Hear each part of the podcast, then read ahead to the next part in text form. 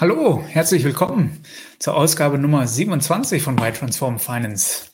Alles gut bei dir, Tim? Na, alles, alles bestens. Ich wundere mich jedes Mal wieder, wenn du die Zahlen nennst, denke ich mir, was auch schon wieder.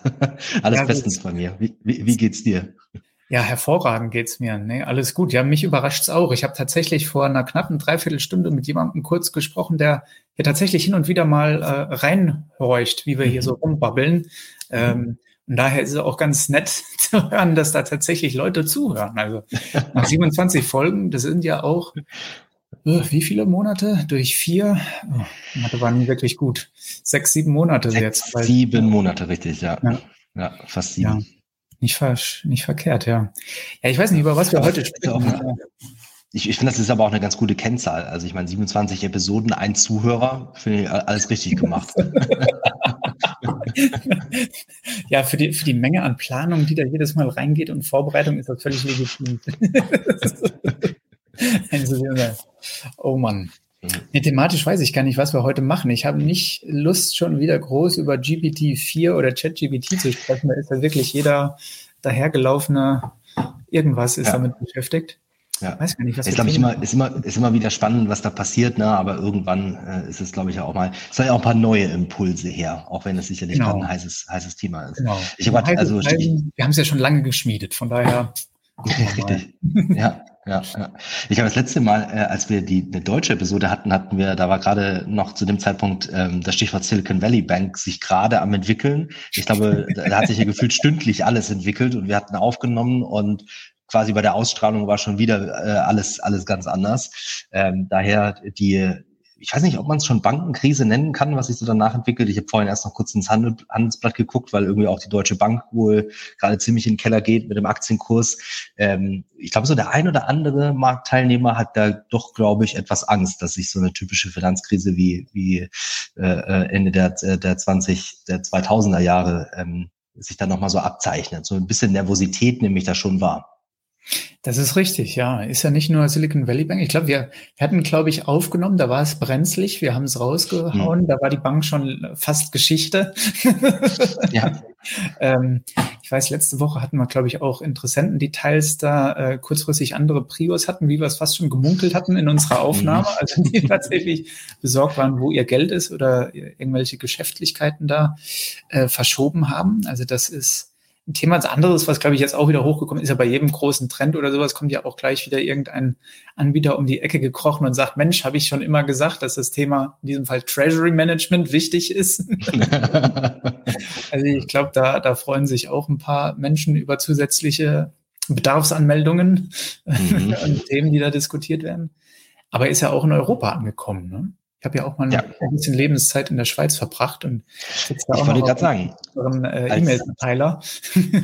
Als, als, temporärer Wahlschweizer ähm, ja. hast du, ähm, äh, da gab es ja auch das ein oder andere. Ja, ja, also, ja. zum Glück war ich bei der, äh, war ich bei der Übernehmenden sozusagen. die hat nur die Nachrichten rausgeschickt, äh, ist alles gut. Ja. Ja. Nichts für die fünf Franken, die noch dort sind, aber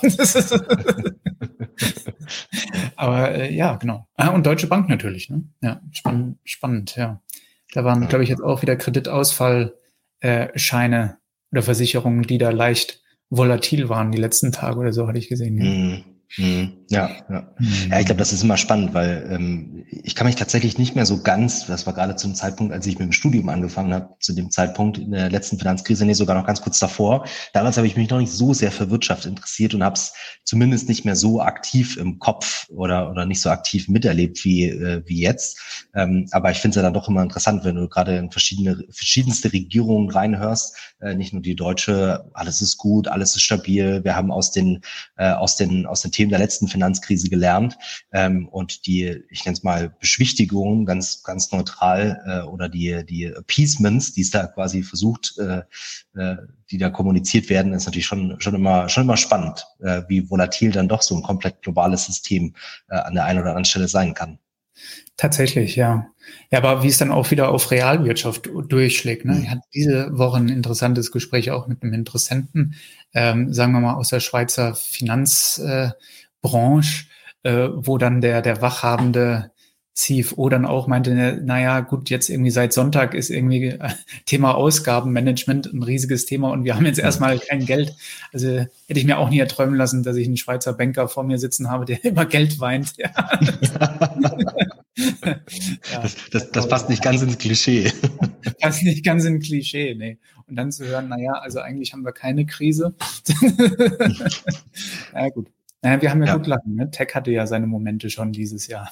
ich wollte gerade sagen, wir, wir haben es hoffentlich schon hinter uns, die, die, die einzelnen Momente aus der, aus der Tech-Branche. Aber ich glaube, da sprichst du ein richtiges Thema an. Ne? Ich war Anfang der Woche auch in einem, äh, in einem Workshop mit, äh, mit zwei CFOs. Ein äh, super spannender Austausch, wo es aber tatsächlich auch so ein bisschen um das Stichwort Zielbild äh, geht, wo möchte man hin mit der Finanzfunktion, wie genau entwickelt man sich da rein, was sind so die, die organisatorischen, die systemischen, die Prozessfragen, die man sich so stellt ähm, für die einzelnen Geschäftsbereiche. Da, bei dem konkreten Interessenten gab es mehrere. Und ich glaube, das spielt natürlich auch tatsächlich immer dieses Stichwort ähm, Kostenreduktion irgendwo mit rein. Ähm, ich weiß nicht, ich glaube, ich denke mir dann immer wieder, ich weiß nicht, wie es bei deinem Interessenten war, aber so die Überlegung, ich spare jetzt Kosten, indem ich Dinge ersatzlos streiche, wird, also es wird ja wahrscheinlich einen Grund gegeben haben, zumindest für viele Ausgaben, nicht immer für alle, warum es die originär gab. Ähm, und da ist, glaube ich, halt wieder, wie, so häufig die Frage, wie schaffe ich es auch wirklich, das so aufzubereiten, zu reporten, zu analysieren, damit ich irgendwie auch die Chance habe zu verstehen, wo habe ich denn wirklich Einsparpotenziale, wo kann ich bessere Verträge mit meinen Lieferanten aushandeln, äh, wo habe ich vielleicht Skaleneffekte äh, und, und ähnliche Themen. Aber es ist, ist absolut, glaube ich, ein, ein umso wichtigeres Thema und wie du meinst, glaube ich auch eins, was sich mehr und mehr in weitere, in die Realwirtschaft umschlägt, ähm, dass äh, das Geld definitiv an ganz vielen Stellen nicht mehr so locker sitzt oder nicht mehr annähernd so locker. Nicht nur in der Tech-Branche. Ja, ich meine, äh, das Thema strukturierter Einkauf ist, glaube ich, so ein tolles Paradethema dafür. Ne? Ich meine, mhm. wir ziehen da ja auch wertend durchs Land äh, und sagen hier Bedarfsanforderungen und alles weiter. Mach das mal in einem Prozess, in einem System. Und ich glaube, bis, bis Jänner diesen Jahres war ja noch meistens das Feedback, ja, schön in der Theorie, aber eher aus der Kategorie unzumutbar für unsere äh, agile und flexible mhm. und äh, empowered ja. Workforce, die wir jetzt haben. Ähm, und letzte Woche habe ich tatsächlich dann von dem CFO gehört, ja, ja, machen wir jetzt so. Ähm, ja, klar, das gibt Widerstand, aber das, das wird jetzt einfach so durchgeführt. Ne? Ja, ja, ja. wird jetzt mehr groß diskutiert. Ja, ja, aber das ist ganz lustig, dass du das ansprichst, weil ich hatte auch, äh, äh, da gibt's auch immer einen Zuhörer, deswegen muss ich jetzt aufpassen, wie ich das formuliere. aber ich hatte genau die gleiche Situation, wo ich mir auch dachte, na, ich weiß nicht, ob das aus Budgetsicht so der beste Approach ist, wo jede Person de facto über einen bestimmten Eurobetrag, der nicht so niedrig war, mehr oder minder frei verfügen kann äh, und dafür Rechnungen dann an die Finanzfunktion einfach weiterleitet. Die Idee, und das kann ich total nachvollziehen, wer hätte es gedacht, Tech Company, äh, war das Vorbild sicherlich Netflix, ein bisschen von der Kultur her einfach eine ganz andere Accountability und Responsibility reinzubringen und zu sagen, Mensch, es hat ja auch eine gewisse, es hat auch einen gewissen Freiheitsgrad im positiven wie im negativen Sinne, wenn in Anführungsstrichen jeder bis zu einem bestimmten Betrag tun und lassen kann, was er möchte.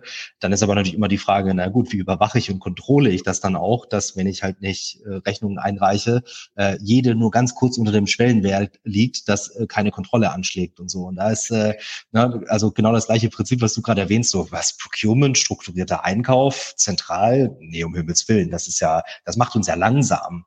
Ähm, auch das würde ich diskutieren, ob das der Fall ist, aber lasse ich mal so stehen. Aber dann kommt, glaube ich, jetzt genauso, wie du das erwähnt hast, äh, schwingt das Fähnchen doch um und sagt, na, das hat ja doch schon durchaus seine Vorzüge, weil auf einmal ähm, habe ich tatsächlich eine Kontrolle. Nicht erst, wenn eine Rechnung reinkommt, dann ist ja eigentlich der, der Drops schon gelutscht am Ende des Tages, sondern ich habe wirklich die Möglichkeit vorab zu sagen, ja, Moment, nee, halt, aber das passt tatsächlich nicht. Äh, und äh, da gibt's sicherlich ein Umdenken an ganz vieler Stelle, weil auch einfach das Geld nicht mehr so, so locker sitzt.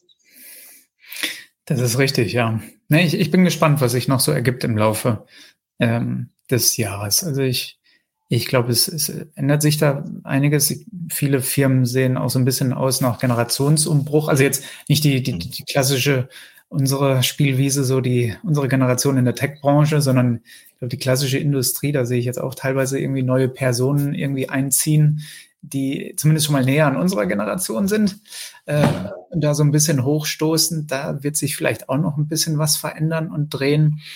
Aber ansonsten fühlt es sich so ein bisschen nach Gleitflug an gerade. Ne? Also es sind alle so ein bisschen am Abwarten, was, ja. was als nächstes passiert. Absolut, absolut. Vielleicht dann noch eine zweite, äh, äh, eine zweite kleine Anekdote auch aus dieser Woche. Gerade das Stichwort Gleitflug, das ist gerade, ich habe allein diese Woche in zwei verschiedene, bei zwei verschiedenen Interessenten wieder die Frage gehört, warum nicht jetzt? Also gerade diese Frage, da wird dann immer relativ viel diskutiert, na, wo passt das rein? Und es ist eher eine abwartende, eher eine Art Autopilot-Haltung also Autopilot mit etwas, ich muss auf meine Kosten achten, aber eigentlich ist es relativ viel, jetzt einen großen Schritt, jetzt in Anführungsstrichen mutig zu sagen, Mensch, jetzt lass uns mal eine Transformation starten. Ich kriege da auch genauso wie du es wie du es formuliert hast. Ich finde es eine sehr sehr verhaltene Aktion gerade aktuell, wo ich mir häufig denke, gerade das Beispiel aus Montag, wenn man sich mal wirklich ein Zielbild aufmalt mit einem Mehrjahresplan, was sind die großen strategischen ähm, Bausteine, die da drinnen liegen, dann kommt man allzu häufig zum Ergebnis, zumindest in diesen zwei konkreten Beispielen aus der Woche, ja, aber eigentlich ist genau jetzt der richtige Zeitpunkt, das anzugehen, ähm, wo ich mir denke, ähm, das braucht ein bisschen Mut und das ist natürlich ein bisschen so dieses alte antizyklische Argument. Aber ich finde es halt natürlich tatsächlich, es hat schon seinen gewissen Charme, wenn man sagt, ja, okay, ähm, das Geschäft läuft ganz gut, aber es ist eigentlich auf Autopilot gerade. Man sieht noch nicht, man weiß nicht, wie es weitergeht. Man befürchtet vielleicht, dass es, ähm, äh, dass, äh, dass sich vielleicht die Umsatzzahlen nicht ganz so gut entwickeln wie initial gedacht. Aber dann ist es ja im Zweifelsfall, das war konkret bei einer, bei einer ähm, Professional Service Firm, hätte ich, ich war fast dabei zu sagen, ist ja wunderbar, ist doch super. Dann hat man ja im Zweifelsfall auch mehr interne Kapazität, so ein Projekt zu schultern, weil nicht jeder Oberkante, Unterlippe ausgelastet ist bis zum geht nicht mehr. Und das ist, äh, ja, das ist ja immer so ein spannendes Ding. Ja. Ja, aber ich, ja, das ist so ein bisschen, ne, Writings all over the place, dass das vielleicht äh, dieses Stadium ist. Also ich glaube, Investorensentiment diese Woche, glaube ich, auch, irgendwer hat es gemeldet, ich weiß nicht, Bank of America, Merrill Lynch oder irgendwer. Äh, also das ist jetzt Rock Bottom, ne? also schlechter geht die Stimmung nicht gerade an den Märkten. Mhm. Äh, irgendwas heute, heute Mittag, irgendwie Amerikaner denken, ihren Kindern wird es in Zukunft schlechter gehen als ihnen heute. Also auch da irgendwie leicht pessimistisches Sentiment. Äh, und das ist ja genauso ein kleines antizyklisches Zeichen. Also wer jetzt mutig ist, der, der wird es wahrscheinlich ja. anpacken. Aber das werden ja, absolut. wahrscheinlich 10, 15 Prozent nur sein, glaube ich. Ja. Ich, ich bin mir nicht sicher, ob ich es schon mal äh, in unseren Podcasts erwähnt hatte, aber äh, da gibt es tatsächlich auch super spannende Studien dazu. Ich glaube unter anderem eine davon von McKinsey, die mal ganz konkret auseinandergenommen hat, wie entwickeln sich denn eigentlich Unternehmen, die in der Krise sagen und genau mhm. jetzt erst recht und wie entwickeln die sich im Vergleich zu den Marktbegleitern im, im, über den Zeitablauf nach der Krise. Und man sieht halt tatsächlich schon eine sehr deutliche Korrelation in Klammer sehr wahrscheinlich auch eine Kausalität, Klammer zu, ähm, dass sich Unternehmen, die jetzt in der Krise sagen, und jetzt nehme ich mir die Zeit, mich richtig aufzustellen, damit, weil es gibt ja immer eine Zeit nach der mhm. Krise, also hoffentlich, sonst haben wir ganz andere Probleme, ähm, damit ich genau das wieder mitnehmen kann. Und das ist halt, ich glaube, das braucht Vision, ich glaube, das braucht auch Mut bis zu einem gewissen Grad, aber streng genommen, wenn man so die letzten 30, 40, 50 Jahre zurückguckt in alle Krisen, die es gab, ist es jetzt auch nichts Neues, was man hört. Nee. Und ich glaube, es wird ganz ähnlich kommen. Also, du hast ja gemeint, du haben ja auch schon ein paar Krisen miterlebt. Ich glaube, genau in der exakt gleichen Situation, anderer Krisenverlauf. Ich glaube, die Leute, mit denen wir im Frühjahr 2020 gesprochen haben, die sich dann irgendwie entschieden haben, das sind, wenn ich drauf gucke, sind das tatsächlich auch die Erfolgsgeschichten heute, die, Absolut. die, die Dekacorns und äh, Poster Childs irgendwie der deutschen Wirtschaft, ähm, die damals Entscheidungen getroffen haben und ich meine, wir zwei Pfarrerstöchter, wir wissen ja auch, wer gerade irgendwie wieder aus der Deckung kommt. Ähm, die, das sind auch wahrscheinlich die nächsten, die ähm, relativ gut ausgehen werden. Ne? Also ja. die, die Tendenz ist, die zeichnet sich schon ab. Ist halt spannend zu sehen, dass es halt leider wirklich immer wieder so ist. Ja? Das ist so ein bisschen das Circle of Life, ja. Ja, ja, absolut. Ja. Ja. Ja, spannend. Nee, dann haben wir eigentlich, glaube ich, schon fast wieder die Zeit äh, vorübergebracht heute. Ja. Bisschen rumgeblödelt. Ähm, ich glaube, nächste Woche gehen wir das Ganze wahrscheinlich wieder etwas strukturierter an oder mit einem relevanteren Thema. Vielleicht geht es dann wieder über GPT-5 oder irgendwie sowas, keine Ahnung. Gefühlt gibt es auch jede Woche eine neue Version. Oder eine neue Version. Ja, GPT-4, ich habe es tatsächlich mal ausprobiert.